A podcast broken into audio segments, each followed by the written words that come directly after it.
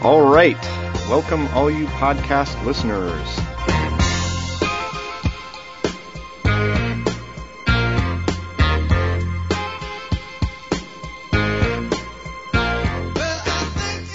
This is episode 98 of the Knife Journal podcast. My name is Kyle Versteg, and I'm here with James Noka. Hey, how you doing today? Good.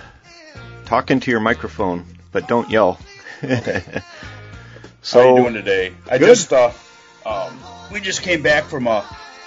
Well, yesterday was my anniversary, and um, my lovely wife and I were married 35 years yesterday, and that's pretty amazing for a guy that's only 36 years old. yeah, congrats. So we uh, we Where had an you, uh, awesome awesome weekend. You from a culture where they have like arranged marriages or something? Oh yeah, yeah. From when I was two years old, one Yeah. years old actually. No, um, yeah, 35 years ago. I can't believe we've been married that long. I mean, it's hard. It's hard to. I mean, you don't. There are very few people in my generation that have been married that long. Huh. Um, it seems like we're we were the we were the peak of um, the 60% divorce rate my generation seems to be.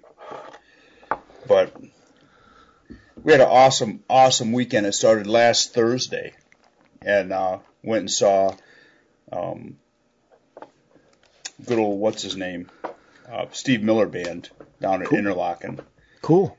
and uh, and he's he still rocks it for 72 years old, man. He still was all there and all fingers, man. He's a phenomenal, phenomenal guitar player. Cool. Yeah.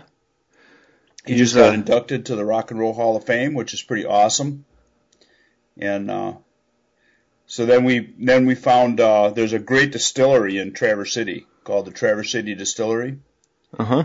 and I found a great uh, a great new rye that I'm digging quite a bit, and it's called the uh, Old George Double Barrel, and it's uh, aged in two different kinds of barrels, and it's it was damn skippy, real good, Okay. really really good. So we got a nice bottle of that, and, and we went out to eat a couple places, and and then we ended up in the UP camping hmm which was pretty awesome. Um, used my my Kifaru tent, and then it rained uh, one of the nights, so that was uh, that was pretty exciting. Sweet. You know, it was it was pretty nice. We had a good time. And then yesterday, I spent the afternoon at Bark River picking up some knives I did I designed for deer and deer hunting. So they're shipping out today. So it's Very been, cool. Yeah, been a busy busy last couple weeks for me. Yeah. What have you been up to? You've been batching it. Yeah. For a while, my uh, wife and kids left to go visit family in Iowa and South Dakota. They're back now. Yeah. Uh, But uh, did, well, did they did they miss you? oh yeah, yeah. Much better now though. uh, so I just found something out. Like when you were telling your story, What's that? I'm gonna be on Israeli TV. Oh, that's awesome. Remember that uh, Amazon 5000 expedition? I guess uh, stuff is starting to roll with that. So um, I guess if you're in Israel on July 2nd at 7 p.m. on Channel 2, there's um, uh, my uh, I'll be on there. But uh, So so they're doing the they're running the whole show, or what? What part? Well, are I, I, I I just got a little blurb that it's going to be on there. Um, I think they're starting with an hour long program or something like that. And then, uh, uh, they're still working on the stuff for the U.S. market. Hmm. But, uh, yeah, so, uh, I so guess, that looks uh, like it's going to be on the U.S. market too, then, huh? yeah, sooner or later. They it that's always been a thing. I you know, I had to in order to go on that, one of the reasons I can't talk about anything is because I signed this huge uh non-disclosure contract and I can get in all kinds of trouble So, um, and it was like an actual, like, contract contract, big, Right. huge 50 page thing. So, yeah, I guess if I ever go to Israel, you know, You'd I'll be be, famous. I'll be like a F list celebrity there. That's So- funny. yeah. That is So- funny. Okay, so uh, if you want to hear something else funny, right? So I got this. Uh, we we have a ton of email and stuff to go through, but one of the emails I got was like a couple weeks ago from some guy uh, who apparently has um, run afoul of uh, different bushcraft communities. Um, so he's joined a rather elite club because of that. And uh, the real poignant question he asked was, why is it that, you know, if bushcraft is supposed to like make you feel all peaceful and like happy and, you know, in touch with the earth and like, if people really enjoy it so much, then how's come they're such assholes? That, that's funny. So I had a I had a run in with one yesterday on uh, Facebook, one of these groups that somebody added me to that I just basically ignored. Right. Well, at the top of my news feed is this post from this guy bitching that he can't make any money uh, at bushcraft, right? And so I just, you know, wrote on there, well, hey, you know, if you don't have a YouTube channel, you should get a YouTube channel and monetize it, because you'll make money that way.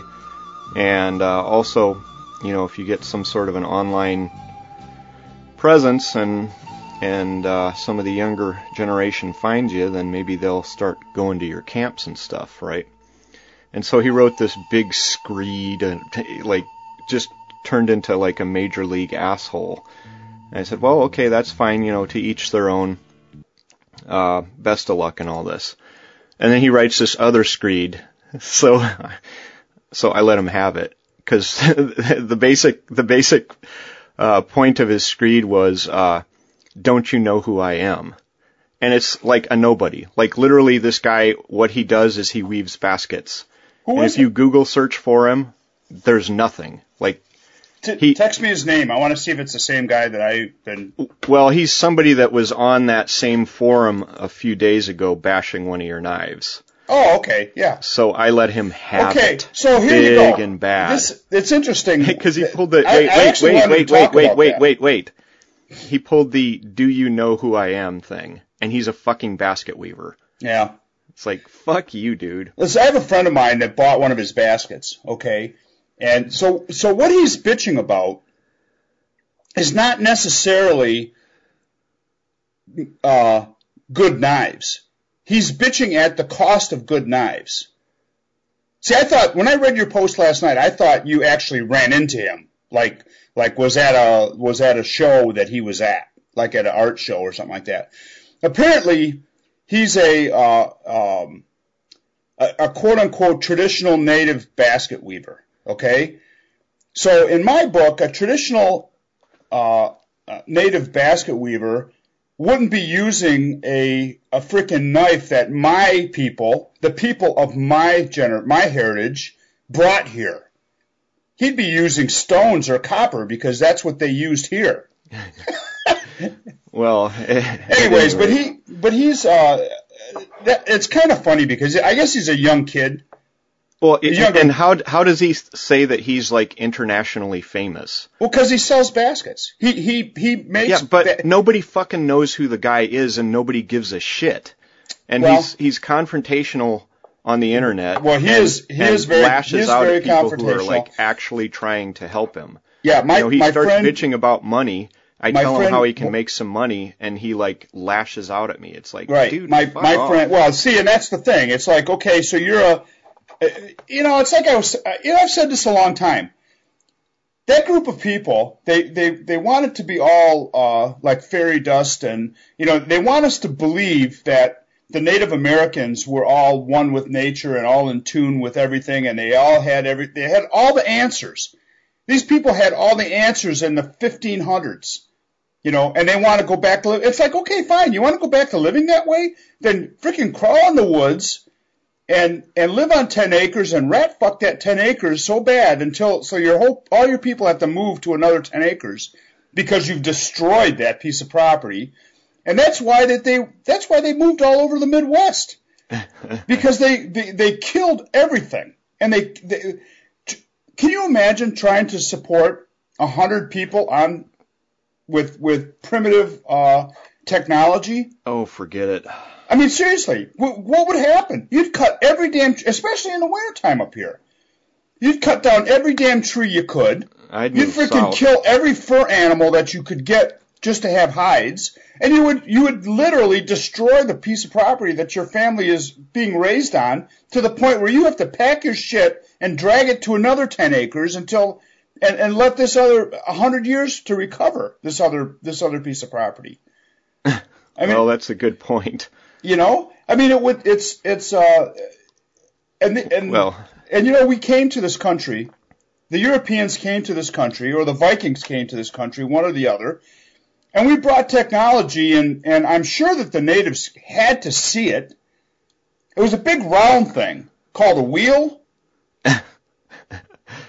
you know, and we and we brought it to them. We we show, Right. they had to they had to notice that there was something. It's like you know, they must have realized that a log, when it falls down and rolls down a hill, there must be a reason for that. So we introduced horses to them, and before the hor- before we introduced horses to them, they used to drag sticks, you know, big long poles, and and load their shit on the big long poles and drag it around. Cowboys or whatever. Yeah. And so when when when we came here, we gave them a horse and showed them the technology of the wheel, and they totally ignored the wheel. They just dr- they just tied their sticks to the horses and drug them around with horses. Well, there weren't really roads, you know, so maybe they didn't need the wheel. That'd be Well, like me needing a. Uh, Maybe they should have gotten it. They could have got the hell off the ten acres that they were rat fucking. Well, at any rate, I have no idea what this guy's heritage is. Well, uh, he- I don't. he- I don't. He he's got a very European European sounding name, Right. uh, but like I don't know who the guy is, but he's a complete douche. Well, he's he he's supposedly to be poor. he supposedly is practicing native uh, um, Native American stuff. My buddy bought a basket from him. He's got a uh, my friend's got this uh, really nice frost pack. I don't. I'm not sure if it's a bushcraft pack or a roll top pack. I think it's a roll top scout pack. I think is what it is.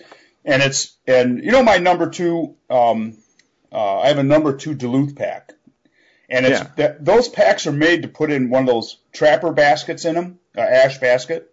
Okay. Okay, so um, th- but they're they're big. They're a canoe pack. They're not made to. They're not Carry made around, to. yeah. yeah. They're they're meant made to be in exactly. your canoe. Exactly. So um, he's got one that's actually made that they, they kind of shrunk down. They made it a nice little backpack, and a lot of the bushcrafter guys are are using those kinds of packs. So he wanted to have a basket put in his because there's no there's no frame in them at all. So they're they're they collapse really easy. They're hard to find stuff in. They're one big giant pocket. Yeah, it's like um, a sea bag or whatever, basically. Yeah. And so he he had a basket. He sized a basket, and this fella made one for him. Well, we wanted to pick it up, and it was like like four times what it would have cost to get one from Duluth Pack, or if you could if you would have had a pack from Duluth Pack or Frost Pack that was made for a basket, the basket that fits in it is only like a hundred bucks. hmm Okay, so somehow or another, this guy, which plays into my irritation with it, is because he's making this basket by hand, quote unquote, using traditional methods, then I'm supposed to pay four times what if I go to Jay's Sporting Goods and buy an ash trapper basket would cost. Right, and there's there's people that want to do that, that want to pay for that, you know. Well, that, and that's Yeah. and, and that's fine, but don't bitch about a knife company that's making a knife that costs three hundred bucks when they Yeah, all make them because- by hand. Yeah, they're all made by hand and Yeah, you know, it, using traditional European methods. exactly, exactly. Nobody makes knives like that. No, yeah, that's literally You know, Bark so- River so- is pretty much, as far as I know, and I could be very wrong. It's it's got to be the largest scale operation making knives. knives. using those methods. Yeah, and so and so if you're, um, you know, it, it, you can't if you're going to stand there and make an argument, you have to be consistent across the board. You know, Oh, this this guy has no problem being an asshat. No, I know, that's, and that's what so that's what they I've been probably saying. I mean, deleted what I said to him, but I lit him up one side and down the other. Yeah. Well, it's, and, and There- it's there funny a- because I I've refrained from from from posting on that thread for that reason. You know, it's just been uh, it- it's one of those things where you're like I see him and I'll I'll, I'll run into him because he's here in Michigan. That's Yeah, why I give thought. him a good that's why. I thought you, huh? Give him a good smack. Well, that's what I thought. Well, and, and it's funny too because he lives like in a metropolis. Yeah, and It's he's not like, like, it's not like he lives where I live. he's like, you know. I'm, I'm in touch with nature. Yeah, exactly. it's like, dude, Yeah, shut up. You, Go back to your jungle, fucking apartment. asphalt jungle. Yeah, drive your fucking car- Dodge Caravan around, you douche. Actually, I think he does have one. Yeah, exactly. I knew he did. And he's exactly the type of guy. Here's the other thing I'm kind of fired up about, right? People in Michigan, when you're driving, they'll be driving five miles an hour under the speed limit, and you go to pass them and they floor it. They don't want Oh, you yeah. to pass them, right? But now I have a, a 300 horsepower car. Good luck in your Dodge Caravan, and, and it happens almost every time now. You go to pass somebody, they they floor it, and Well, you you know know- he's the kind of guy that does that. What, what's really funny about that is, um, I came across US two yesterday, Mhm. and so they have these passing lanes on US two now because of that reason. Because I don't know that it's got to be a Michigan thing because it's it's something that I've noticed for a long time, and so and it irritates me. In US two, you literally can set your your um, cruise control. It's 55. You can set your cruise control for 64 miles an hour, and 999 times out of 1,000, you won't be bothered by anybody. Okay? Except for the asshat that wants to go 63 miles an hour. Okay? And so then you slow down to 63 miles an hour. And then you get to one of these passing lanes, and he pulls in, he either pulls in the other lane and speeds up. So yeah, and they look, dro- they'll go a hundred. yeah, exactly. And then you'd be going like, okay, now he's going 74 miles an hour. Now to get past him in this passing lane, I've got to go 75 or, or, or more, obviously, to pass him. Okay? And it's a Yeah. it's a passing lane, so it's made to go, you know, for the slower traffic to stay to the right, and you get to stay, you get to go to the left. So um, they speed up. They get in the left. They get in the right lane. They speed up to 75 miles an hour or 74 miles an hour. Now you got to pass them going faster. And if you don't want to go that fast because you might get a ticket, um, he pulls back in front of you when the lane when the passing lane closes, and he goes back down to 63. Yeah, And you're like, what the fuck did you just do that for? That's crazy. And they Yeah. do it all the time. yeah, They it's do it all the every time. car. And then It's- if you happen to take a chance and you go 75 or 80 miles an hour past him, the next passing lane or the or the next single yellow line, he'll pass you again. He'll try. Yeah. Well, and so like I I'm just overplaying that game. So when I go to pass someone, I pass them with such power. I I, I you know I just I downshift and I give it hell. And they'll Yeah. they'll this one guy in a Dodge Caravan. That's why I mention it. Like floored it, but you know there's no way. There is no universe on Earth where a Dodge Caravan is going to out accelerate my car. And so I get past him, and then he tailgates me. Uh, and then he tried to pass me on a double passing, you know, a no passing zone around a curve, right? Because he was mad or whatever. So I just got the hell away from him. I went, That's funny. yeah, That is But, uh, funny. yeah. So yeah, Michigan drivers for some reason think they they need to drive a little bit under the speed limit. I I don't have a problem with somebody driving 64 because I don't even drive that fast. I Right. I'll drive like 55 to 59 depending, Right. you know. Right. But like when somebody's driving 50, you know, I don't see any reason why I should also drive 50. Well, it, like I said, it amazed me that that uh, that they do this, and and I'm not sure exactly why it is they do it, but but they do it, and they are they do it all the time, and it is it is very annoying, and uh, I put up a YouTube video about it a while yeah, ago. uh, it doesn't surprise me. yeah, Doesn't surprise me at all. I was pretty mad about it. Pretty hot. But uh, anyway, uh, you want to hear about a knife in the news? Yeah, yep, yep. Okay, so this is from today's New York Post. Armed with love, a love song and a knife, ex-beau chose knife.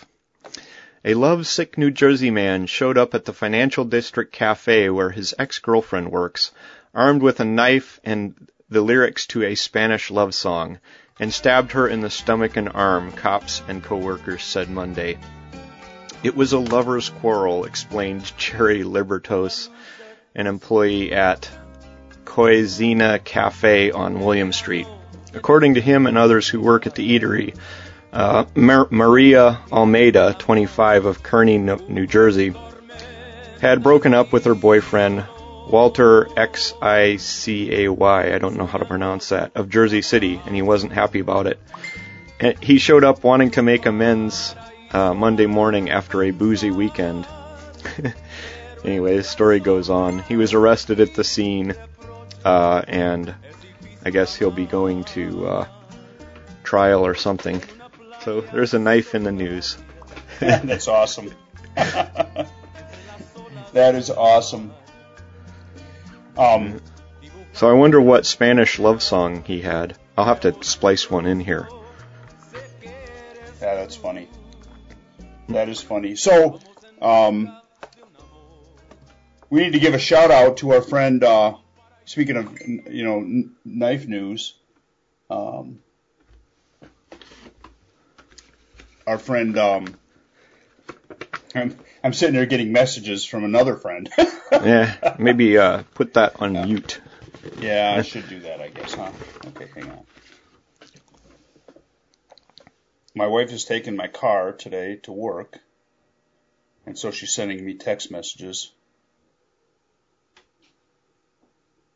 Hmm. Um. Anyways, oh, Newt Martin. Got to give Yeah. send a shout out to Newt Martin. Uh, hope he's feeling better. He's right now in the middle of his uh, second round of chemo, Yeah. and uh, looks kind of cute without his without his hair. Oh boy. Yeah, he's. Uh, but I but I think he's uh, he. I guess he responded quite well to the first round, and and uh, so if you're out there listening, Newt, we're we're praying for you. Yep. And get better soon. Eat lots of Yep. chicken soup and such. Yep, yep, yep. Oh. So uh, I stole a knife from Mike. Tell us about it. Matt Martin of Vehement Knives made a SOG. What? You hear something? Yeah. Your phone is going crazy. I'm not hearing that because I have my earphones on.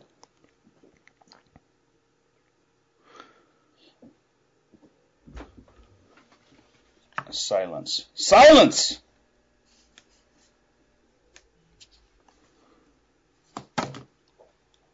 I'm silencing the phones.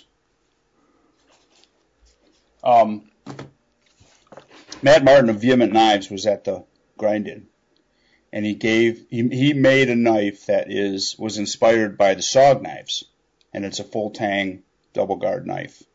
Mhm. And I looked at it at the at the grind in, and I was you know I was oogling it. It's it's sexy looking, very sexy looking. So um, Mike posted a picture saying that Matt gave him that knife. So yesterday, while I was there, I lifted it without he looked the other way and I snatched it up. Well, I, he when Mike posted the picture on Facebook, I told him I was going to steal it. He's like, "You're going to try." well, I succeeded. So now that's uh so I have a uh, a vehement knife. nice. He's he's going he's today he's going that son of a bitch actually took that. so I get to fondle it for a couple weeks before I have to bring it back. Matt, if you're listening, mm.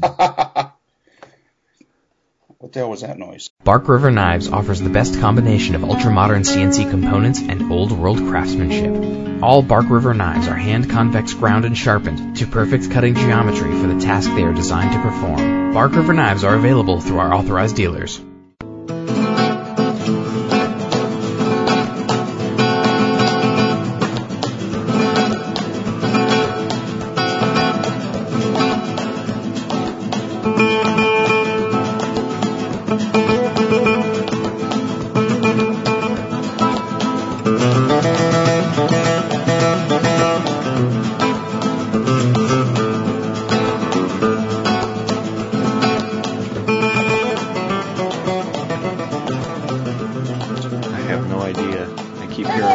Shut off. Yeah, I have all my stuff shut off. I'm not understanding why I'm hearing anything.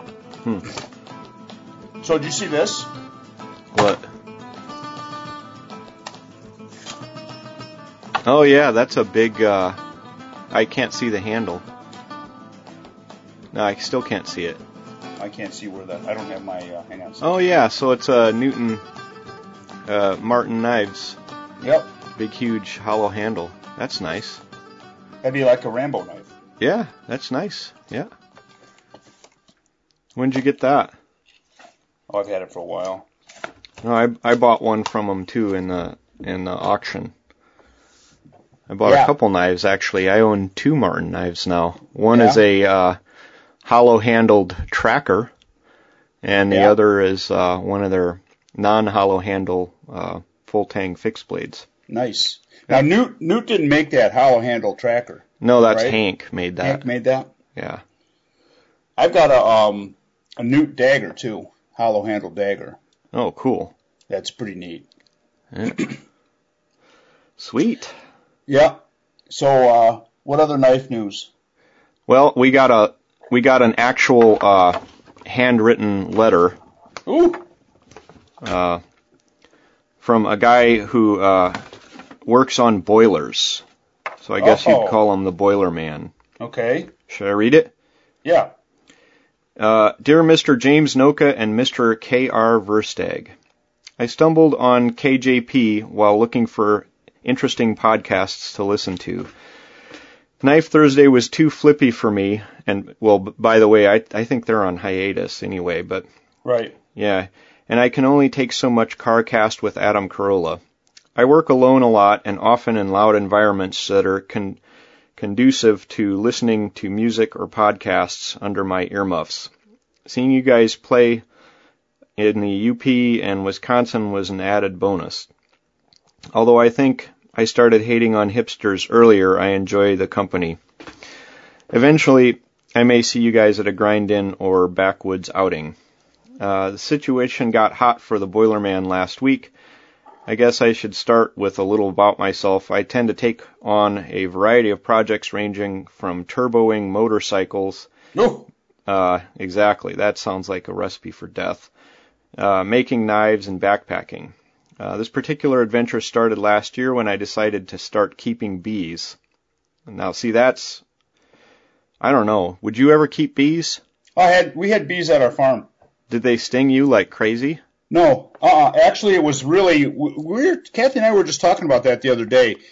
Um, we had a we had a pretty good slug of bees because I had we're farming like 800 acres, Yeah. and so we had like four different spots where the beekeeper kept the bees on the edge of the woods, Mhm. and every year we would get a case of honey. And so just for that reason Wow. alone, I mean, he didn't charge us. I mean, we didn't charge him anything for rent because because the bees are beneficial to the crops, you know. So um, we didn't we liked them being there, and uh, Yeah. So so basically, what um, uh, what he did was say thank you and gave us this big ass case of honey. And so every year we would give Christmas Wow. presents out. And we we gave because nobody can eat that much honey. I mean, it was big ass box of like 48 big jars of honey. And um Wow. and so yeah, so we really liked having bees on the farm. So it's kind of it's very cool. It's a neat hobby. Um Yeah, but keeping them is another thing entirely. right. But I but I think that they I mean, that guy I asked him all the time if even our milk tester kept bees too, and I asked him about getting stung and stuff, and he was like, you know what, they don't get stung. You know, mm-hmm. they sure they get stung once in a while, and it's not that big a deal. They don't get all that. They don't get that excited. Hmm. But go ahead. I. I okay. He says, uh, unfortunately, due to being inexperienced, I lost the hive over the winter due to mice moving in and destroying the hive uh, while they were hibernating. So I decided to do two sets this year, one up north and the other in the same location as last year. So the bees ended up coming in the morning. Uh, we planned on coming up north, and I tasked my girlfriend with picking up the packs while I packed important stuff: guns, whiskey, guns, etc. uh, my tricks worked, and she ventured to the farm where uh, f- five to ten million bees were waiting to be picked up by various people. Uh, she showed up at the house with two boxes of bees, five to seven thousand, angrily buzzing away with a couple of strag- stragglers roaming free in the car. Our dog is normally calm, but was pacing back and forth in the front seat. uh, the first set of bees went in no problem. We were off up north. As the car got hot, the bees started buzzing louder. Now, this is the thing. In a car, you're gonna, maybe in the trunk. this sounds like it's like in the back seat or whatever. Yeah. Uh, yeah, that doesn't sound good at all. We we stopped at Fond du Lac at Friar Tuck's, a restaurant where I was given the idea to move the bees to the trunk. There you go. See, there it goes. this is where the situation turned. As we were pulling into the parking lot, it started to rain. I was hungry and tired from the work week and school ending, and not at the top of my game. As I picked the bees up and moved them from the back seat to the trunk, I fumbled and dropped the pack, which caused a can of bee food it contains the bees to fall out and the bees started flying out. Fuck! I yelled just in time for my girlfriend to look and see and coming into the melee. As she ran around trying to get the dog, uh, which was also running around, uh, I had the presence of mind to pick up uh, the can and put it back in the cage and keep the remainder of the bees enclosed. A car full of people waiting to enter the restaurant quickly sped off, seeing two to three hundred pissed off bees circling my location. I ended up getting my bee, uh, keeping protective gear out of the trunk, but did not, but not before getting stung on the thigh from a bee that had climbed up my leg. Uh, he was wearing shorts. His girlfriend also got stung. It took a good 20 minutes to get the situation under control, and we found our waitress was a nurse in training, and I had two ladies call me a pussy, but those bees finally made it to their destination. Over the past year of dealing with honeybees, that is the only time I've ever experienced aggression or been stung. Uh, a couple of things I'm looking forward to this summer are on uh, June 25th, I'll be forging my first knife at a forging event organized by the Badger Knife Club. Mm. I'm going to film the event, and hopefully it will not be the last blade I forge. I bought some 52-100 and intend to make a larger katana-style chopper, similar to something I've made in the past. Some of the people from Wisconsin who have been on Forged in Fire uh, will be teaching there. I was told not to bring stuff for Damascus. Uh, on the subject of blades, I'm currently getting a rather large chopper, 28 inches overall. God damn. Ready for heat treat, which is made from six pounds of new PM steel. What's PM steel? Do you know? Powder melt. Okay.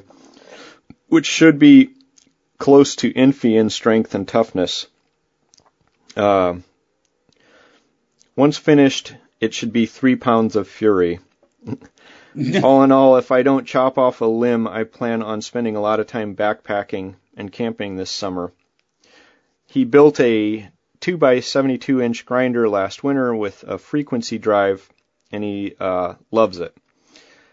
He added a small attachment wheel, uh, and my friend from Grizzly Outdoor, who makes Kydex, started making another grinder attachment and has a fully adjustable table for my grinder coming in the mail along with a grinding jig, which should make uh, Scandi grinds and flat grinds quicker, especially compared to the old uh, 42 by 1 freehand grinding. I have some hipster stories and am putting a former IndyCar turbocharger on my motorcycle, but I'll save that for another time. Uh, he signs off, uh, Boilerman, rubber down, rubber on. so, Well, uh, boiler guys are an interesting sort. yeah, I don't know, man. Turbocharger on a motorcycle, they're fast enough. Oh yeah, yep. You, Yep. you get these guys with these Hayabusas that put these crazy turbos on them, and I don't know. I've I've got some friends that have done that, and they're insane. Yeah, that's that's. uh I can't I can't believe that they need to go that fast. Well, Well, need ever- and did you ever want are two different things. Right. Did you ever see? uh Did you ever see that video? Or uh, I'm sure you have, where they mount a GoPro on the front of a motorcycle, and they're in they're in Europe, probably on the autobahn, I'm guessing, and they're going like 150, 160 miles an hour, weaving in and out of cars. oh God, From the I've seen videos the- like that before. Oh my God! I, I I was like, I can't believe these people run this fast. Well, I mean, if they hit something, there's nothing left of them. There can't yeah, be anything just left of done. them. Yeah, I don't know. Hang on a second. Silence! Silence!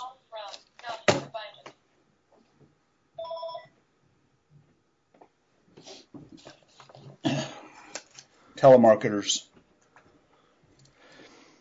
Um.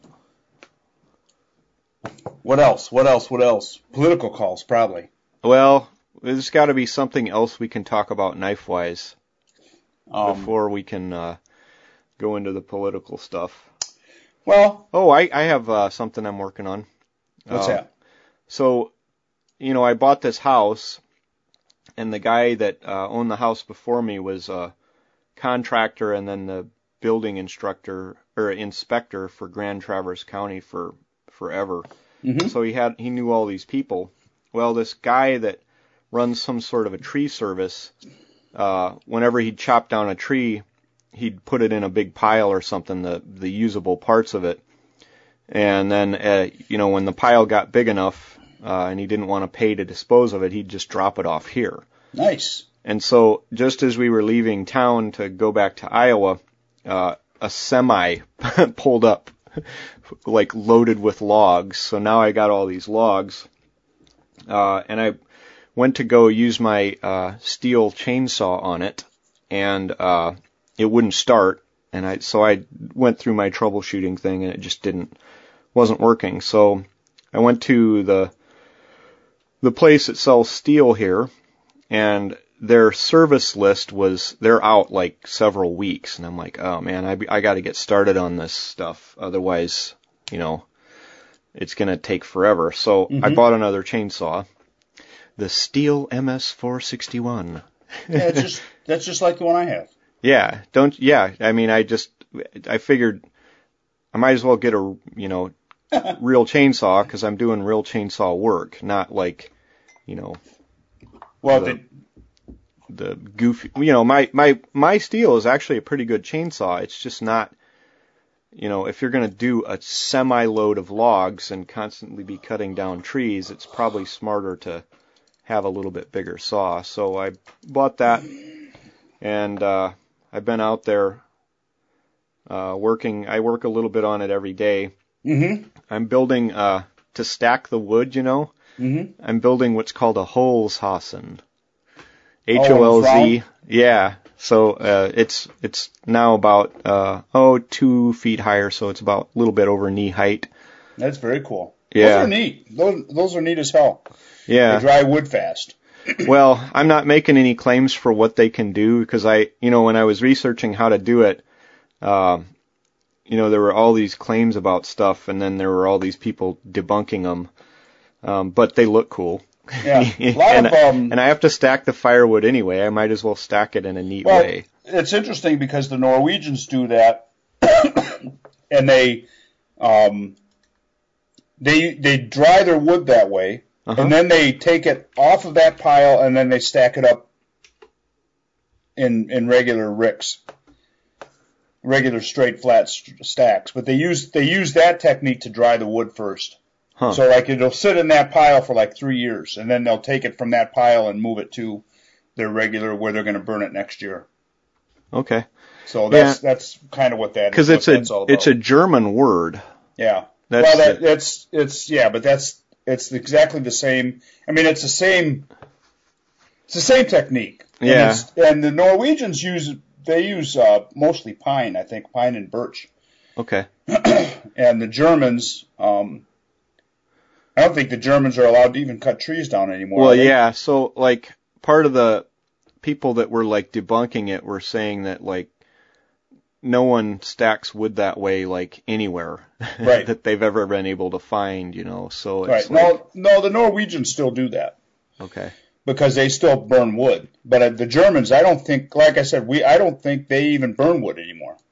Huh. I think it's against the law to cut a tree down in Well, sufficient quantity.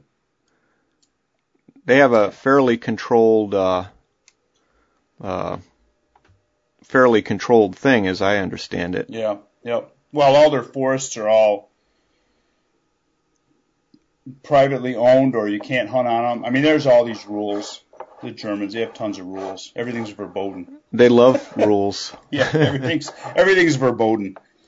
So, uh, um, I got a new bar for my 661. Okay. I got a I got a four foot 48 inch bar for my for my big saw. Oh wow. 48 inches long. so I step up to my my wood pile and I cut, and it's like uh, I I cut through a dozen logs at a time. Oh geez. Makes it go fast. Makes it Yeah. go fast. That's got to be a heck of a chain on there. Oh yeah. Sharpening Yeah, that's got to be a bitch. Shit's shit's expensive. I got one of those grinders, but you know I had a um a guy that that's at the uh, was at the grind in that uh, uh, cuts wood for for the uh, for his county, and uh, he you know he was jiding me about having my my little electric grinder on my for my chainsaw sharpener. Hmm. And he's I like, didn't you know, even know they made those. Oh yeah. Well, that's how, when you take your saw. If you take your saw chain somewhere to get it sharpened for eight bucks, that's what they do. Huh. They use okay. a, they put it on a little little vice thing and little disc grinder, and they grind the, you know, it's it's fairly fast, Yeah, I would Well- imagine. I I I have I've always done mine with a file, right? and that that takes you get something, you get some 48 inch bar, you're going to be in there right, for an hour. right, exactly. And but he's saying that, and and I've done that for a long time too. And I just it was like one of those things where I guess you don't really set your clock to it, so um, so I don't really know how how much faster it really is. Uh huh. Uh, but he's claiming it's faster to just leave it on the saw and use a file and touch them up, which he's probably right. I mean, because I because I got to go through taking its chain off the off the saw. And what I usually do is I got, ooh, like on my 460, I got a, um, I probably have 10 chains or 12 chains, something like I don't know, maybe more than that. Okay. And what I'll do is I'll I'll go through a period of time where I just put them on the grinder and I sharpen them all. Bam, bam, bam, bam, bam, bam, bam. And then when my saw, as my saw gets dull, I just swap out the chain. Huh. As my chain gets dull, I just swap out the chain and, and push on. Well, that's cool. Yeah. So guys are making actually making Damascus out of chainsaw chains. Well, that'd be pretty neat. Yeah. You got to clean them real well before you try that, I suppose. Yeah. Well, I suppose that they when they cook them in the oven, when they put them in the forge, it actually kind of burns, Burns everything off. There, I think. yeah, I suppose. Yeah. So what else you been doing? Oh, not You been out in the wilderness at all? Oh, here and there. I, you know, I've been poking around my woods quite a bit. Uh, yeah. Went through morel season and found a bunch, and now uh, ramp season is over. Now we're kind of into the thick of rhubarb and about to come up on cherries. Yeah. So, Yeah. of course, Yeah, when the cherry season really is going, uh, y- you deal with fruit flies, Yeah. and there's nothing you can do Yeah. until they're, until it's over. It was funny. We have um, we were out this last weekend, and and um, I have this uh, thing that I take with me when I'm car camping. It's a shower, a portable. Yeah, it's yeah. Extreme Zodi, Zodi, I think is the brand name of it. Extreme shower, and basically you put two and a half gallons of water in it, and you set it next to the fire and heat up the water, and and uh, so Sunday morning um, we did the ritual shower um, out in the woods. It was kind of nice. And um, I've been using permethrin quite a bit, you know, on the tent and and uh, on my clothes and Kathy's clothes, and we were not. And and in the UP where we were uh, is black fly and bug mosquito heaven. Yeah. Um, they're they're so bad up there that if that if you're not if you have no protection, you're dying Yeah. yeah, this time of year. I mean, the, the bug, the black fly bites are so bad that you know you you can actually swell up and people get allergic reactions to them, and it, it they're pretty bad. So we're not bothered at all all weekend long, completely fine. So uh, um, get our shower, and Kathy takes out of her little shaving kit or out of her uh, toiletry bag this little thing of perfume, and she puts a drop on either side of her neck, and within eight seconds, she had five or six black fly bites on her neck. Just that, it was just that fast. I, before I could even say, "Don't better not put that on," because you're gonna you're gonna get bit up. It was that fast, and Oh, she and it, and it swelled up. I mean, she was like, "Do you have any Benadryl or do you have any antihistamine in your?" You know, so I ended up having to get her some nose spray Hmm. out of my shaving kit, and but I mean, it was real bad. So. So definitely, uh, ladies, if you're out camping, don't put on any perfume. Yeah, because those black flies will get you. Or if you have a man bun, don't put any perfume. Yeah, we we don't have uh we don't have any of that where I live. Like we don't even hardly have mosquitoes. Like Yeah. there's no mosquitoes here yet. Um, I think it's because the wind blows at 4:30 and blows them all away. Right, right. I That know. could be. That could be. I mean, they, they were bad up there. They were real bad. Yeah. so uh, actually, I have a, a quick giveaway. Oh, cool. So uh, I have an Xbox One, and uh, I was looking for this motocross game. You know, so speaking of Boilerman and motorcycles, uh, if you don't want to go out and kill yourself on a motorcycle going 300 miles an hour or however the hell fast they go, Xbox makes this game where you like jump motorcycles over tracks and stuff. It's pretty fun. But I I ordered the game and they sent me two of them. So I have Wow. an extra one wrapped and ready to send out to whoever has an Xbox One. It's uh, MXGP2, and uh, I will as soon as I post this podcast, I'll put that up on the Knife Journal podcast Facebook page, and uh, we'll randomly select a winner, and uh, I'll get it mailed off to them. Nice. C- continental United States, Alaska, or Hawaii, please. Uh, international shipping, I still don't really understand that. I've got all these people now from Asia wanting to buy knives from me, and I'm scared to ship them over there. You know, Right. because like, you know, some guy is going to open up that package and swipe it, and then, or or whatever, you know, that Right. then each country has its own little tax thing, and if you don't know what that is, you know, you can get into some hot water. So There's a good business for people. They should. Somebody should start, and it just be the the in between. You know, the the person that ships uh, to all these different countries. yeah, You know, has a that has a good way of doing it. yeah, probably Derek. Could be. could have he a ships a lot sideline. of stuff over there. Yeah, 'cause uh, from Knives Ship Free. Maybe I should ask him. Um, but I, I'm wary of shipping anything out of the United States because of various horror stories that I've read. Right. Um, you know, I just, I just would rather not deal with it. Um, anyway, uh, anything else? Probably just some getting into some politics, maybe.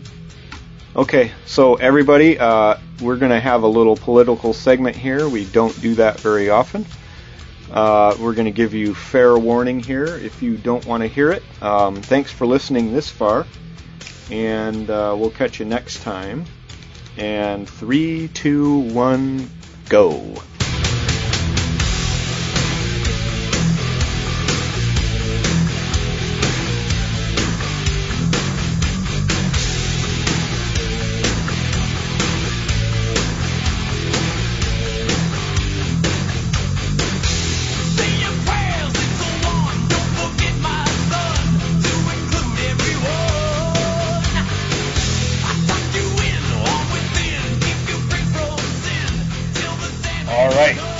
Okay, we gave him fair warning. we're back. Okay, so where do we start? Ah, God. Okay, so let's see. Donald Trump won the nom. Well, Well, let's let's Donald start. Trump is the presumptive nominee. Let's start with the the most recent thing, uh, and that would be um, Britain leaving. Yeah, Oh yeah. Right. Because that that ties into pretty much everything else you would ever want to talk about, right? so it's uh, uh, none of British politics is any of my business, Right. right? Like what they choose to do with their lives and stuff is up to them. But um, it's it's interesting to see, nonetheless, and interesting to talk about. So, what are your thoughts on you know the why? We, I'm not going to worry about the consequences for them because nobody really knows, and Right. I think that they may take a hit in the short term, but later on well, they're going to be better off. So, like, I- why did they? What was the sentiment behind it? Why did they do it? Do you think?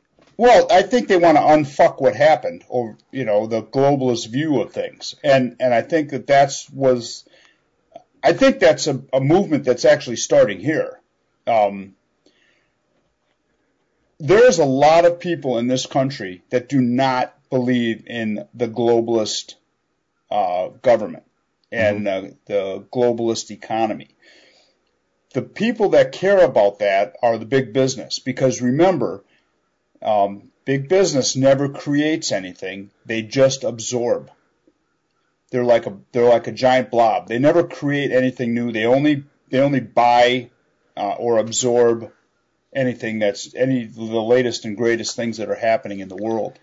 And I think since um, since the internet has become so prevalent, we're starting to see uh, that where those ideas that big business gets, we're starting to see that where they're coming from. You know, like we're not we're now seeing with Kickstarter and some of these other little um, fundraising GoFundMe things that that you see somebody that's got a good idea that you notice where the you know where the idea came from.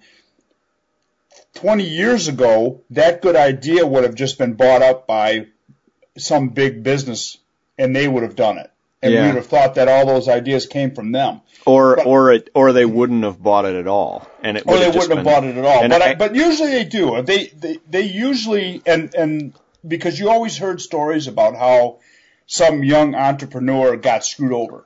yeah, yeah, And and I think that that what's happened is and I and I'm not I just think that that's part of the bigger picture. I, I don't think that that's the driving force, but I think that that's part of the bigger picture. That we started seeing that wow, all of these ideas really didn't come from big business. Big business really doesn't do anything but absorb stuff. Well, they invest the stuff. they well so. I've I've actually funded quite a bit of stuff on Kickstarter, and Sure. al- almost all of it is related to games. Yeah. Um, but uh, you know, the I guess the thing is, is before that that was a me- mechanism, you would go around and ask your family and friends for money uh, Right. to to put up. But now that there's Kickstarter, you you can uh, you know there's a much bigger audience, and it's a guaranteed sale once you have it. Right. You know, um, so the what what business does, the way I look at this is if you have an idea, it costs money to put that idea into reality. You know, so like say I want to make a game, it's going to cost me like say $10,000 to to make the game, print it mm-hmm. and and you know get boxes and all this stuff. Well, without Kickstarter, you'd ask your friends and family and scrape together the money and a lot of people were a lot were I, I think people were unable to do that a lot of times because their friends and family don't have any money. Right. You know, so you, you would, they'd eventually try to go to a business and the business would invest the capital if the idea was good enough. Right. Um, I- and a lot of times what they would do would be they, they don't want to just give you the money. No. I mean, it got to the point where they would just say, well, we'll just buy that from you for X number of dollars. Yeah. And then they'll exploit it. yeah. And then which- you're, and in that, in that paperwork, you're not allowed to say anything about what happens afterwards. Yeah, well, eh, but then you know, so like the the way I look at it is is what business was doing. Businesses like you're describing, um, is they they were basically investing capital um, to make ideas happen, Right. which I don't think is a bad thing. No, at all. It's just that it's just that it, people are starting to see that the fact Mm-hmm. that that in big business there isn't ever any there's no there's no creativity. And typically, it's just investing. Right. Typically, it's, ca- you're investing capital and managing employees. Basically, is what you're doing. Um, exactly. And I think that that's what um, what you're seeing is all of a sudden, hey, I can do that. People are starting to realize that that you know this big business global thing isn't the greatest isn't the greatest idea. Big business doesn't like it. A lot of banks don't like it. They they don't like the fact that that everybody's noticing this.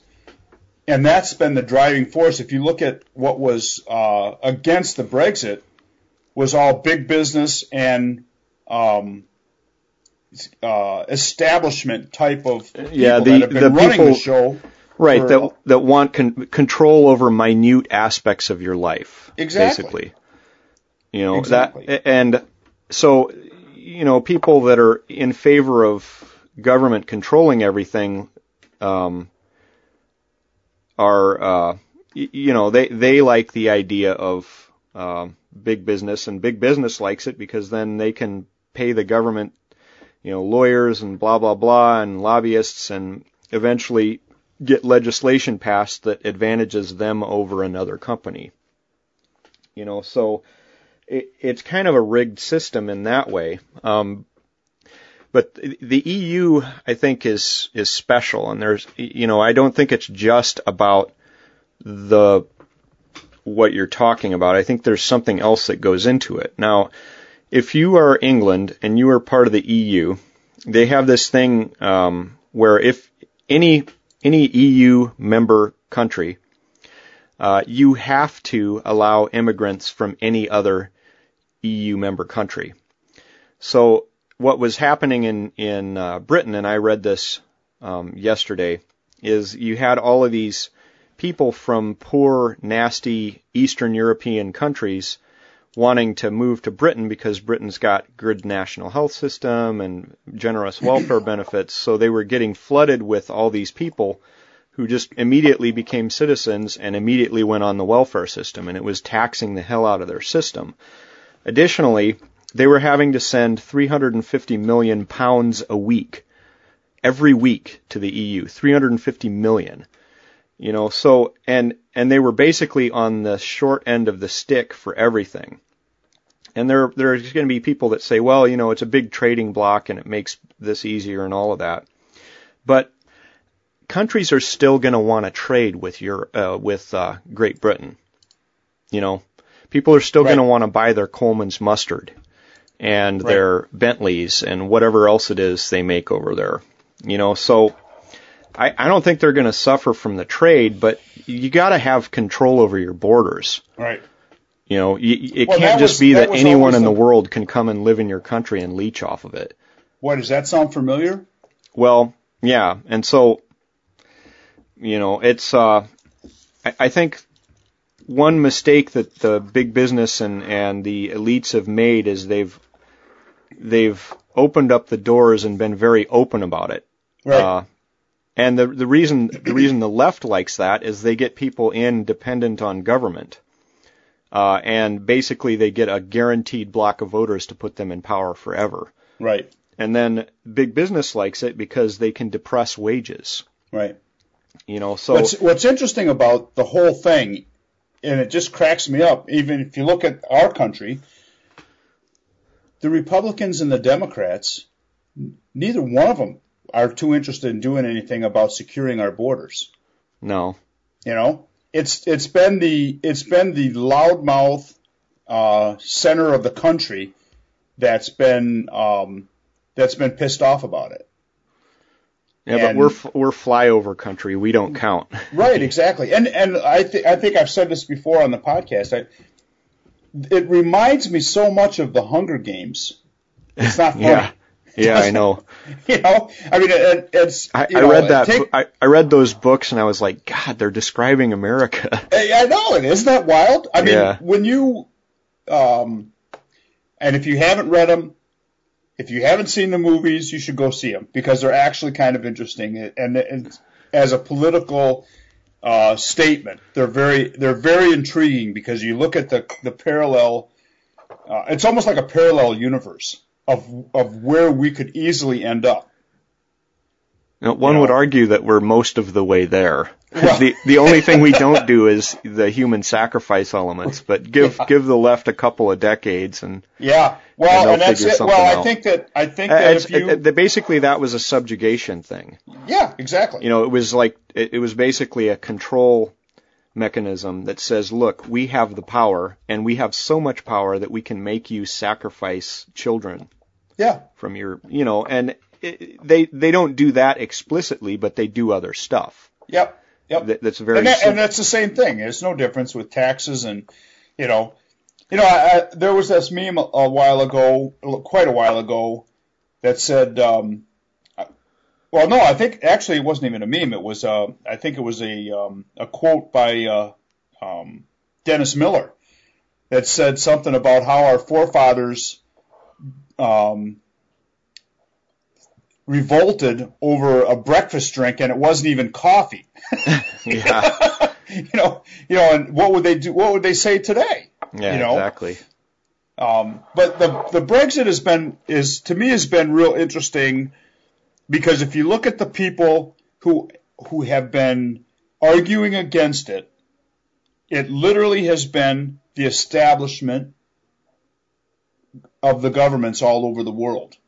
Yeah, The the and, our government included. I Yeah. mean, if you look at if you Obama look at, went over there and said, "Well, if you do this, then we- we're not going to trade with you anymore." Is basic. He basically made a threat, and they did it anyway. yeah, And then like, and then like two days, two days after it happens, Obama's like, "Oh, well, I didn't mean any of that." You know, yeah, he's yeah. like, they basically said "fuck you" to him. "Yeah, basically." And and now they're trying to act like they're all on board with it, but they really they secretly hate it. And so now the elites are now plotting a way to not do that. They're saying, "Well, it was just a non-binding." Uh, Oh, yeah. advisory Yeah, yeah. thing. Yeah, you wanna see another- Yeah, you'll see that. You'll see those that country revolt Yeah. Well, and without now, guns. You'll see how how how they're going to feel without guns. Well, you know, and Scotland voted against it because Scotland is on the welfare receiving end of most of that stuff. Right. And so, you know, the 350 million pounds a week that England sends gets divvied up amongst all these debtor, like, loser Well, countries. and you know what And- surprises me? I can't they believe were- Scott or, Scotland would be like that. I would have thought. well, they they're on the Gibbs me dat end of that. Huh? They're on the Gibbs me dat end of that. Well, yeah, yeah, but but I You know. but it surprises me because I would have thought that they would have had enough export with Scotch that it would be a non non issue. I would Well- have thought that Scotland had a lot more money. Than Yeah, it's does. it's not like nobody's going to want to trade with Scotland. exactly. I'm Yeah, all they- over they that. Get, yeah, they get the entire world drunk. but uh no, it- like in they, a very in a very great way. yeah, they have they have good stuff to offer. Um, you know, and it's it's a beautiful country, but they need to get over this gives me that idea. Yeah. Well, and, it, and it's so it's so if you look at um, the people that are fight that fought against that are exactly the same people that want to take Trump out of the election.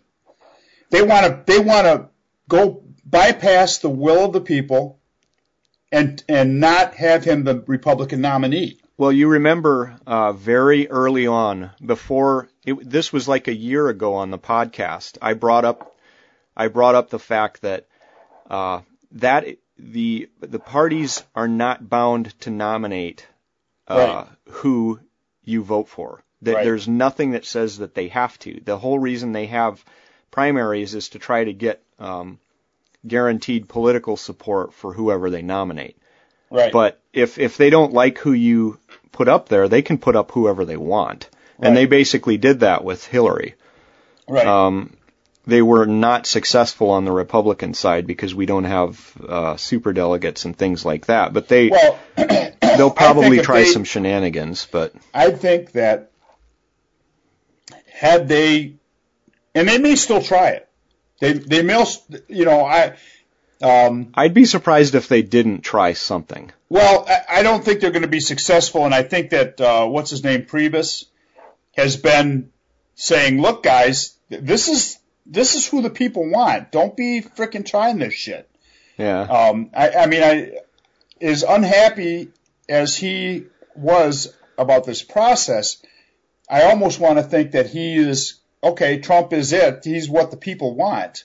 Yeah. Um, so this is what what we're going to give him. And I think that there's other people that that are in power want to stay in power. Don't want Trump there. That's you know I was talking to a fellow the other day about this, and and he was like, well, you know, it's six. It, it, I don't know why we have to choose between two different assholes. and I said, you know what's interesting about that? I said, five years ago, Donald Trump was literally one of the most popular people in America. Everybody loved him. Everybody loved his show. Everybody loved the fact that he gave tremendous amounts of money to charities. Everybody loved the fact that he was successful. Everybody loved the fact that he had a beautiful wife. Everybody loved the fact that he had beautiful kids. He was like, everybody loved him. Now, literally, half the country hates him. Well, they would have hated who. This is the thing: is like, as soon as they started beating up on him, uh, you know, people were saying all this stuff, and oh, blah blah blah, racist, blah blah blah, and and I said, uh, whoever the Republicans put forward, you would say the exact same thing about them. Right. Well, you know, you know, it doesn't matter I- who they put forward. They're automatically going to play the demonization card Right. on whoever it is. I mean, they Right. they made Mitt Romney, the the most vanilla, uh, whatever guy, look like he was some demon. Yeah. You remember What- that? I mean, it, it's crazy. The guy was a nice, you know, Mormon Yep. guy from blah blah. He's What's interesting crazy. about the whole process, and and I and I've been I've been uh, outspoken against what the Republicans have been doing for the past ten years, anyway, 15, 20 years as far as that goes. Um, you know, because they've been feeding into the bigger government, open border policies. They've been part of that whole thing, and it's because they have totally disconnected from the rest of the country. Um, I do believe that they're uh, they've they've been enriching their pockets, enriching their lives, and using our dollars to do it. Um, I and I I said this to this person I was talking to. I said, you know, I said when you have the amount of Republicans that are speaking out against Trump that you're having, that's got to tell that that makes me feel good because I know that the establishment, Republicans and Democrats, are why we're so fucked up right now. I mean, if you look at the history of the of the Senate and House for the past four years, the Republicans have owned both both bodies. Mhm. And what have they done? Nothing. They've done nothing. They have done. They have actually funded Barack Obama's uh, Yeah, they gave him more money than he asked for. yeah, yeah, exactly. And so I'm, I'm going, what the hell? What, what are we? Why do we elect all these people if that's what they're going to do? We wanted less government. We wanted smaller government, and they owned the purse strings. They could have stopped all of this stuff. Yeah. They could have defunded Obamacare. They could have defunded freaking uh, uh, spending money on why shrimp running on a treadmill is important. Oh, they, They do that. def- yeah. you know, they could have defunded all that stuff. Yeah, but they didn't do anything about it. They didn't do anything about it. And so, guess what? These are the same people that are bitching about Donald Trump. Why is that? What is it? Could it be because they can't control him, and they would put somebody up there that they can control? Yeah. And and all you Republicans out there that hate Donald Trump right now, you know, people like you and I that are out there in the streets every day, you know, trying to make a living, and you stand there and tell me you hate Donald Trump. Well, guess what? You want to vote for uh, what's his name, Johnson, Gary Paul Johnson, the freaking libertarian that has absolutely no chance of getting anywhere. If you want to throw your vote away on him, then go ahead. You just elected Hillary Clinton. Well, he they're they're not going to siphon off enough votes to make any difference, I don't think. Um, and I, I'm not telling people who to vote for, but uh, you know, it's Well, I'm not. I'm not either. Yeah. But but I'm just saying that I would I would rather vote for a frickin' smashed turd than Hillary Clinton. well, and it looks like she's going to ha- pick uh, Elizabeth War- Warren as a running mate. Yeah, yeah, Pocahontas. yeah. Oh wait, I'm part Indian. I, you know what it is? It's uh, it's it's like the transgender argument. Oh God, no. You know, We can't no, go there. seriously. It's like I so I Hold on a uh, second. I I um, what what's the term that they're using? not not I associate, but I Don't say anything that I'm going to have to delete. no no no no no no. But everybody was saying it about um, the boys and girls John thing. Yeah, that's that. That was Um, maybe a bridge too far there. How about how about um, did you see the meme that said um, the uh, what's what's the deal with the man bun Oh yeah. and uh, and uh, ever since that that came into style now we don't know where we should pee. yeah, I saw that.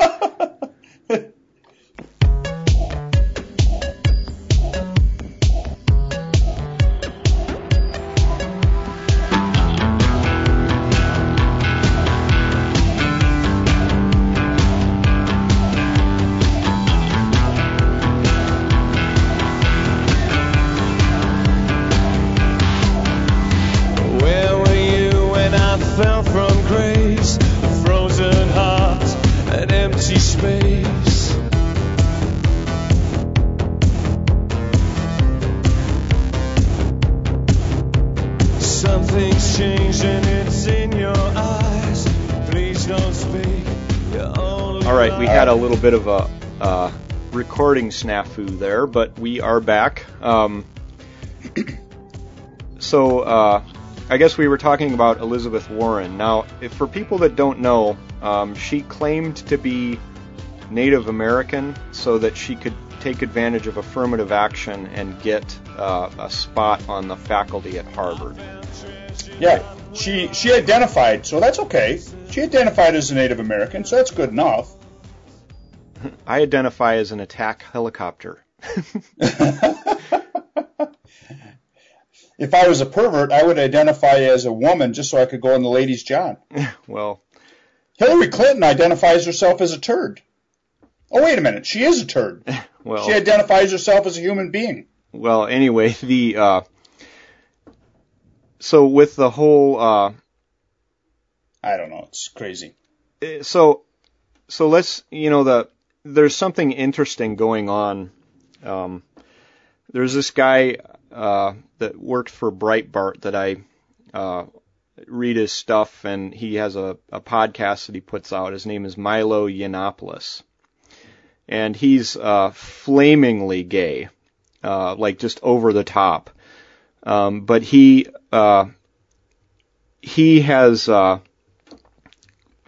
basically spoken out against all of this sort of grievance culture and this and that. And um, but one of the points he made is uh, after the Orlando shooting, uh, he was he was saying that uh, you know the left is basically having to tie themselves in knots and abandon gays because the uh, you know the the Muslims are at, at the top of this victimhood ladder now, right? And so uh, a whole bunch of um, gay people are now turning away from the Democrat Party because you know a guy goes into a gay nightclub uh, from a religion that says you should kill gays, and he was at a, uh, a uh, whatever they call them, a sermon by a imam a few weeks earlier that said you should go out and kill gays. So the guy goes out and kills gays and and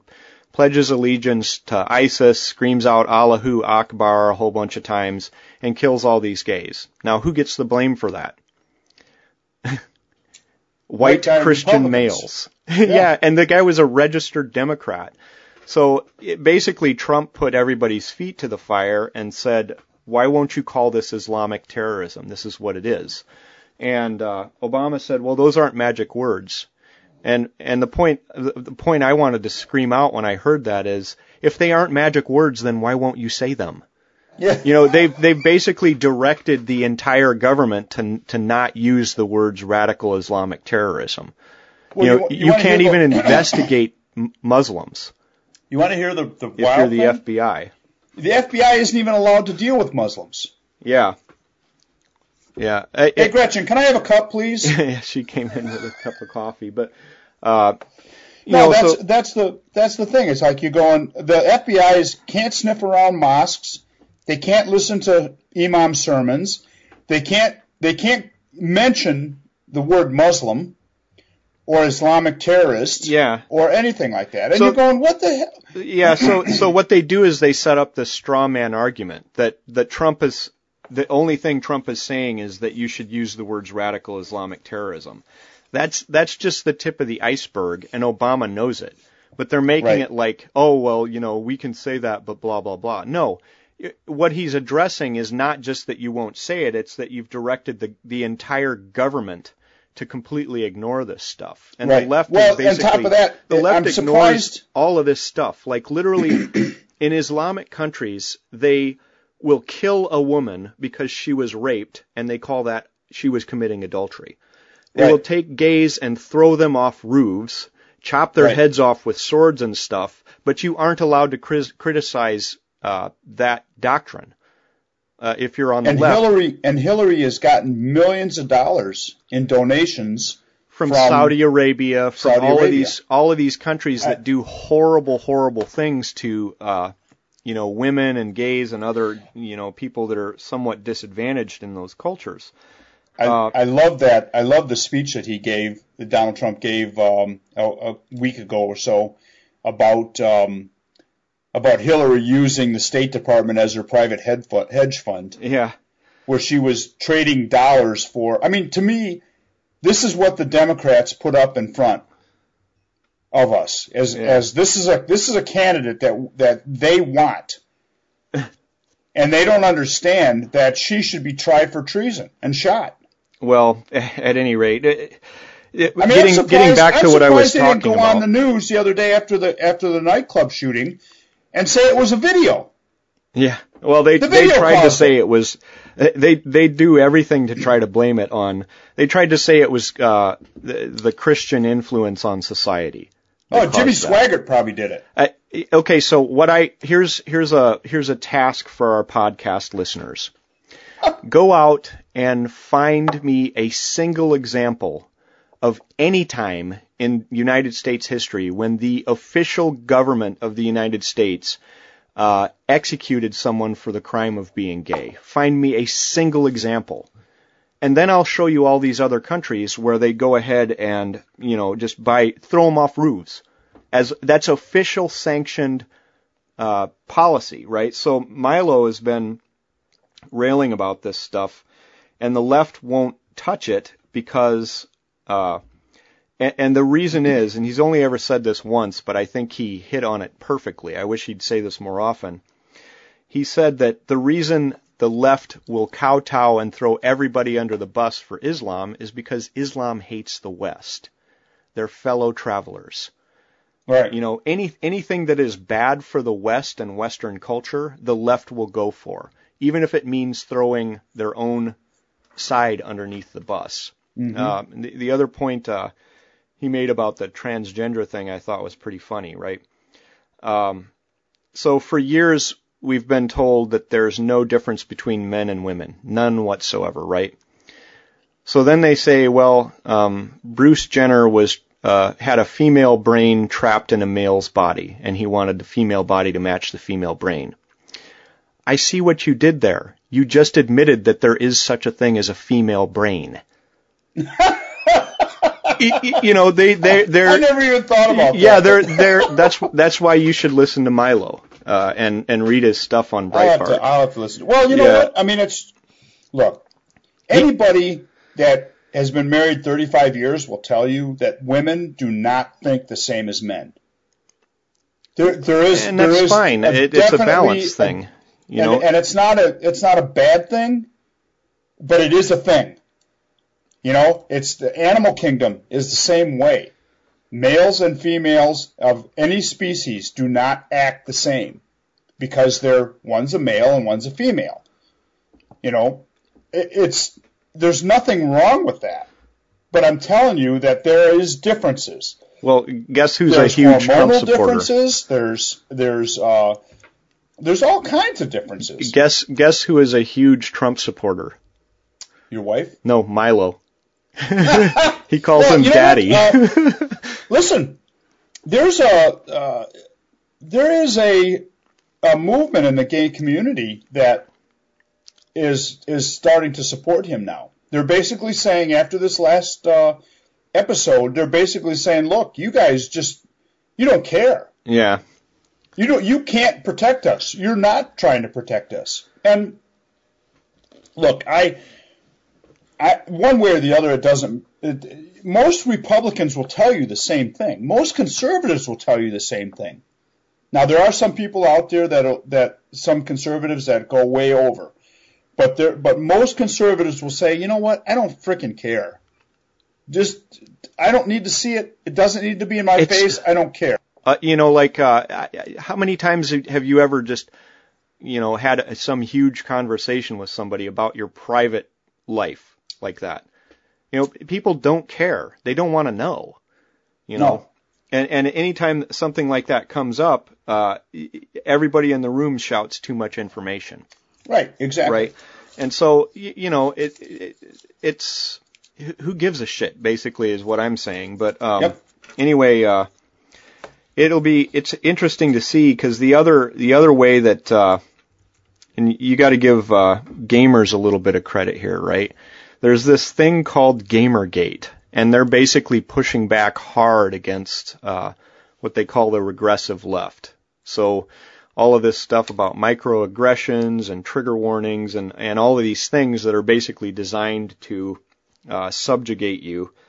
Um, they're, they're, they pretty much started pushing the pushback against that, Oh yeah. you know, and Yeah. it's nerds, like completely socially awkward people like me, basically, that said fucking enough. Yeah. You know, the, the con- that didn't come from conservatives. Most gamers are not in any way, shape, or form conservative. Right. You know, but it, most of them are from the left, and they're pushing back against the left because it's just gotten so regressive. you know, but Well, um, it's been I've been saying for a long time that the country is 25% um, Christian conservatives, far right Christian conservatives, 25% communist, and 50% constitutional conservatives. or just or just people that don't give a damn and just basically well, want to live their life and be left alone. And Well, they, they and wouldn't put a label on themselves. And wouldn't you say that, that those people would fall under the constitutional conservatives? Most of them, yes, uh, up to I a mean, if you stand there and say, okay, it's uh, you know, the con- I mean, it's like the Second Amendment arguments that they're talking about right now on the no-fly list. I mean, the, so many people are missing the argument, and and that's what the left seems to want to do all the time when they're stripping you of your rights. They want to say that because you're on the no-fly list, you shouldn't be allowed to buy a gun. That's a terrible thing. Well, and you know what? There's no due process to get on the Yeah. you know, do there's to get on the list. You don't. We're probably on the list. Yeah, probably. well, there, there's there's like eight year old kids on the list. Yeah. Uh, well, there's like three or four senators Ted, on the list. Ted. Kennedy was on the list. yeah, and they can't get off. They Yeah. can't get off the list. Yeah, And once that- you're on it, the it's like you're no on it. due process. Yeah. And so if you stand there and go, okay, so I'm going to strip somebody from, I like to see them strip somebody's First Amendment rights because they're on the terrorist fly, fly list. How about if you're on the terrorist watch list, then you have no rights, no constitutional rights whatsoever, and you can now be locked up for no apparent reason. Yeah, How's I that mean, sound? It, well, it, it sounds scary, frankly. You know, because the next thing you know, all of your political enemies end up on the no-fly list. Right. Well, and and you know what? And you see how the IRS acted under a Barack Obama administration. Well, uh, yep, and and the thing is, is like it, what they what their side doesn't get is that when they go and abuse powers, uh, they basically open up the door for the next guy to do it, and sooner or later the pendulum swings back the other way. right, Now watch what happens. right. you know. And eh, I don't know. I, I don't get too wrapped up in individual political candidates or things like that, but I do I I like the philosophy behind things more than I like the Well, you know And- and arguing I think about that that's particular what- candidates' and to me, actually, I think, and that's why that's why Trump appeals to me, is because he has got the establishment on both sides so so whipped up that that he's and and that's been my argument all along. It's like okay, so he obviously doesn't have any ties to the establishment because they hate him. yeah, they hate him with a passion. Because he exposed the game. He said, "Yeah, I give money to political candidates. Most of the people on stage here, I've given money to." Exactly. and I'd do it again because that's how you have to play the game. They've they've rigged the game in such a way that if you don't give them money, you don't get to do business. Exactly. You think it's easy to go out and build a skyscraper? Can you imagine the the amount of bribes and payoffs you have to do to get that done? Well, I didn't set the system up, but I have to function within that system. So yeah, of course I'm trying I'm to make a living. I'm Yeah. trying to make a living there, and I, I, I can unless unless I pay this off. Yeah, and off. and they hate that that he actually came out and said that. That's yep. that's Well, like at- the number one what- thing. look at what when you stand there and say, um, Hillary negotiated some trade agreement, and all of a sudden that country and and it's a bad negotiation. We got on the shitty end of the stick, but her but but all of a sudden some foreign country gives uh, the Clinton Foundation uh, several million dollars. or, or somehow Uzbekistan now controls 20% of the uranium in the world, or Yeah. 40%, or some some yeah, crazy yeah, somehow number. or another, yeah, somehow or another, that's a that's going to stand. And how I'd like to know if you're a fucking family and you've never produced anything but one child. That's it. Oh, a cum soaked dress, I guess. Uh, Bill produced a cum soaked dress and maybe a, a different smelling cigar. but, But what? But he's never produced anything in his life except that. And how the hell do you become a multi-billionaire by doing that? well, you know how it's the it's the graft, it's the system, you know, and and and Trump basically uh, exposed a lot of that, or at least admitted to it. You would I've never heard anyone else admit that. Yeah, I gave him money, and I gave him money because I was going to get something in return. Exactly. Because they set the system up that way, and I have to play Is- by the system's rules. isn't that isn't there laws against that? Isn't that a isn't that a corruption thing? Oh, they have they have all kinds of ways to get around it. You're giving to a charitable foundation, which by the way has a 99% overhead. and all of my family members are on the payroll for that and uh it pays for private jets everywhere and blah blah blah and yeah. you know oh, of course I need a Maserati to drive around in because, you know, can't have somebody of this stature driving around in a Ford Focus. You know, but anyway, so it, so now my question for you is, do you think Trump will win? Yes, I do. I actually do think that. I think that I think that there are enough I think there are enough Bernie Sanders supporters that dislike Hillary enough that they will either stay home or they will vote for Trump. I do not see a lot of them voting for Hillary. I just don't see it. So I have I have I- something funny after you I- after you finish. Yeah, and I and I also think that that by the time November rolls around, people will realize that what's on what's on stake here. Five Supreme Court justices are on stake. Five. That's a huge number. Five. Just by doing that, they literally can suspend the Constitution Yeah. and all your rights that you have. Five liberal justices on the Supreme Court could change everything. You could lose your right to free speech. You could lose your right to, to choose your own religion. They could outlaw every religion and make global warming the new religion.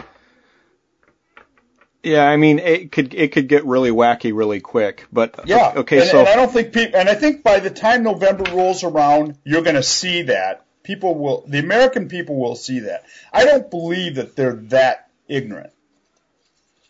I give them a little more credit than than what the establishment gives them. Uh, so I tell you, guys, if you haven't ever seen They Live, I've talked about it before. Put the fucking sunglasses on. okay, I have a Watch the movie, the B-rated movie called They Live. Came out in the mid '80s, I think, or early '90s, mid '80s, I guess it was, with Rowdy Roddy Pi- Piper as a big time wrestler. He uh, he made his movie debut with this with this movie, and if you get a chance, find it, rent it, watch it, and put on the sunglasses. so here you go, here you go. Um, so I actually know a Bernie supporter. Yeah, Uh, it's a lady that works in the OR, and she's like crazy passionate about it. Um, she doesn't know any of his policies or anything like this, but basically she's a Bernie supporter in the way that a lot of people are Trump supporters for the exact same reasons. So I've been, you know, you're in there for eight hours with somebody, and there's plenty of time to talk. And uh, you know, several months ago, I was talking to her. I'm like, okay, well, that's cool. Tell me, tell me why you support him. And she went on and on and on and all this. And I said, you know, you're you're basically listing the exact same reasons that people are supporting Trump. And this is before Hillary had lined up the nomination. And she goes, oh, I'd never vote for Trump and all this, right? So the last week, uh, last week I worked with her again, and it had been like a couple months since I'd worked with her.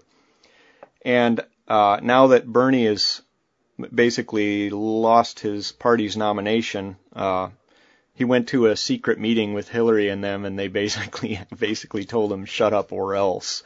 Uh, well, we'll, we'll Vince Foster you. yeah, yeah, dude, come on. uh, so he, uh, she's a part of this Facebook thing. There, there's going to be a million Bernie supporters show up at the Democratic National Convention, Oh my God. and they they are building a 12 foot high steel wall around the entire convention thing. And then uh, they've also reopened some old prison to house the supporters if they get out of line and all this. And so I got her all riled up, and I'm like, you know, do you know what a million people can do? Do you know that that's way more people than we have in our entire military, and the military would never fire on you? Do you, you realize that? And they could take that place apart brick by brick. yeah, I. I told her, look, if if they're gonna pull shenanigans, you guys should just take the take it down. You could easily do that. A million people pissed, a million pissed off people is like the biggest force in the world. You know, they they're they're gonna have no idea how to deal with it. And so she got all fired up it's like and went World. World War Z. yeah, well, What was that? so it, it's basically swarm tactics. There's nothing Yeah. you can do. Nothing. right. and so uh, she uh, she gets all fired up, and then yeah, she goes online and gets a whole bunch of other people all fired up, and then at the end of the day, she says, "Well, if Hillary gets the nomination, I'm voting for Trump." and I was like, "Yes."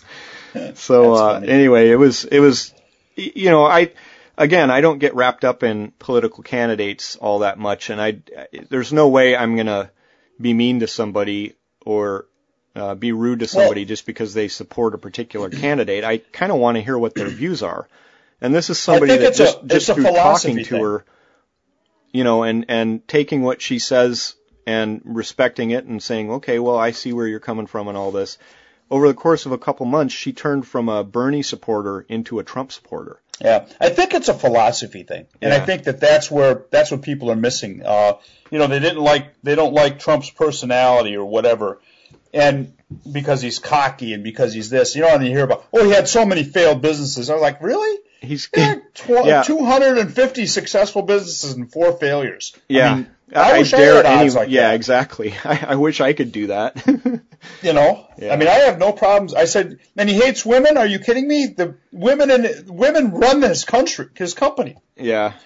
I mean, he has like he has more women executives in his company than than a lot of other companies. Well, and how is it that how is it that you don't hear all of Trump's workers coming out and saying what a oh, monster oh, exactly, is? exactly. Oh, he's a rotten bastard. Yeah. You know, he's a terrible individual. You never hear that. And how does You a even- how does a rotten this- bastard raise kids that are that nice? and on top of that, how the hell do you have several ex-wives and no and none of them are bitching? Yeah. You know, mean, if anybody that's going to hate somebody, it's going to be an ex-wife. yeah, exactly. They're, they're, if if if you were ever going to get any dirt, it would be from one of them. Yeah, exactly. I, it's uh, I don't know. I I just laugh. But it, but it is a but it is a philosophy that that I think that he's he's tapped into that movement of you know what I'm sick of I'm sick of you act of you treating America like we're second rate. We have the greatest we, we have the greatest history of of formation of government in the in the history of the world. And we have progressed to the world more than every other country put together before we came along. Exactly. on every measure, on every Exactly. single measure, we have progressed the world socially, uh, economically, uh, and you know, technology-wise, standard of living-wise. You you can take every other country in the history of the world and add up everything they ever did, and it doesn't equal what the United States has done. yeah. So it's Yeah. a it's a great country, and uh, we're kind of sick of being kicked. Yep. Enough. Yep. Exactly. Exactly. I mean, I, I am I am definitely the things that you know. It's interesting. I got into. I got actually got. Uh, uh, somebody tried to throw me out of the Republican Party about four years ago over over a candidate that I was describing that was nameless and faceless. I, I didn't. Uh, Donald Trump wasn't even in the picture at that point in time. But I literally was was describing to him a Trump-like candidate. I said, "This is the kind of person that we need to put up. We need to put up a businessman. We need to put up a businessman that understands the economy. We have to put up a somebody that understands the economy that isn't going to bring some religious whacked ideas into the play." I said, "Every time that happens, we the the the the Democrats jump on it and they scare everybody off. That is, and, and we take that bait all the time. And say The what you want, but you could never Yeah. say that Trump is a religious wacko. No, exactly. And and I said, I said, you know what? I said, if you want to be a religious person, that's fine. But our but our but our founding fathers did not want to have a state religion. And it, whether you want to believe it or not, and I know a lot of my Christian friends will hate this, the country was designed to be freedom of religion, not freedom from religion, and it was not supposed to be a state-run religion. Okay, that doesn't. I mean, yes, we are we are formed with Judeo-Christian values, Judeo-Christian values, but that does not mean that we are a Christian society, even though we're 80, 90% or something like that Christian. It does not mean that we were supposed to be a religious government. It's we're not a theocracy. We're not we're not a theocracy. We're No. supposed to be limited government. Limited government. Yeah. Protect our borders, make sure our roads are in good shape. Let us fall to our own devices. Yeah. You know, I mean, real simple. And so I, I was telling this guy this. I said, we get sucked into this religious argument all the time. I said, and it totally destroys our chances of winning. Yep. I said, we need a, we need a, a non-religion, we need to have a non-religious candidate. Somebody that is not going to wear their religion on their sleeve because it's a turnoff to a lot of people. It's I mean, it should I'm- be I'm private a just like other things are private. Listen, I'm a very spiritual person. Okay? I read the Bible. I try to live a good life based on those things. I don't wear that on my sleeve and judge you by that. Right. And that's where people get turned off. We, we're a, Is because you stand there and go, be "You're personal. fucking judging me because you're, you know, you read the Bible every every third sentence. Get a job." Yeah. well, anyway, on that note, uh, yeah, I gotta go before I say something really, really bad. yeah, but- I, so far I don't think I have to edit anything out. No, and, Um, and I think he and and fast forward four years later, I still talk to the guy, and he doesn't he doesn't remember he he he's a he's a Trump supporter now. He doesn't remember our conversations about four years ago when he told me that I should get out of the Republican Party because we don't want you here. I was like, oh, well, okay. So, anyways, on that note, I do have to go to the kennel and get my dogs. So, uh, how do people find us and stuff? Okay, so send us emails at podcast at knifejournal.com. As we have a Facebook presence, uh, knifejournal.com, pod, or podcast at knifejournal.com. Let's- Knife Journal Podcast, I should say. Um, we have a website at is at www.knifejournal.com, and uh, you can like Kyle or you can um, uh, friend Kyle or myself on Facebook, and we usually will. Uh, respond in a positive fashion as long as you're not some uh, Russian hooker. That's right. Got to stay away from them. They'd be hacking Yep. your account. Yep. So get out there and go outside and enjoy yourself and keep your knives sharp and your friends sharper. All right. Bye. Bye bye.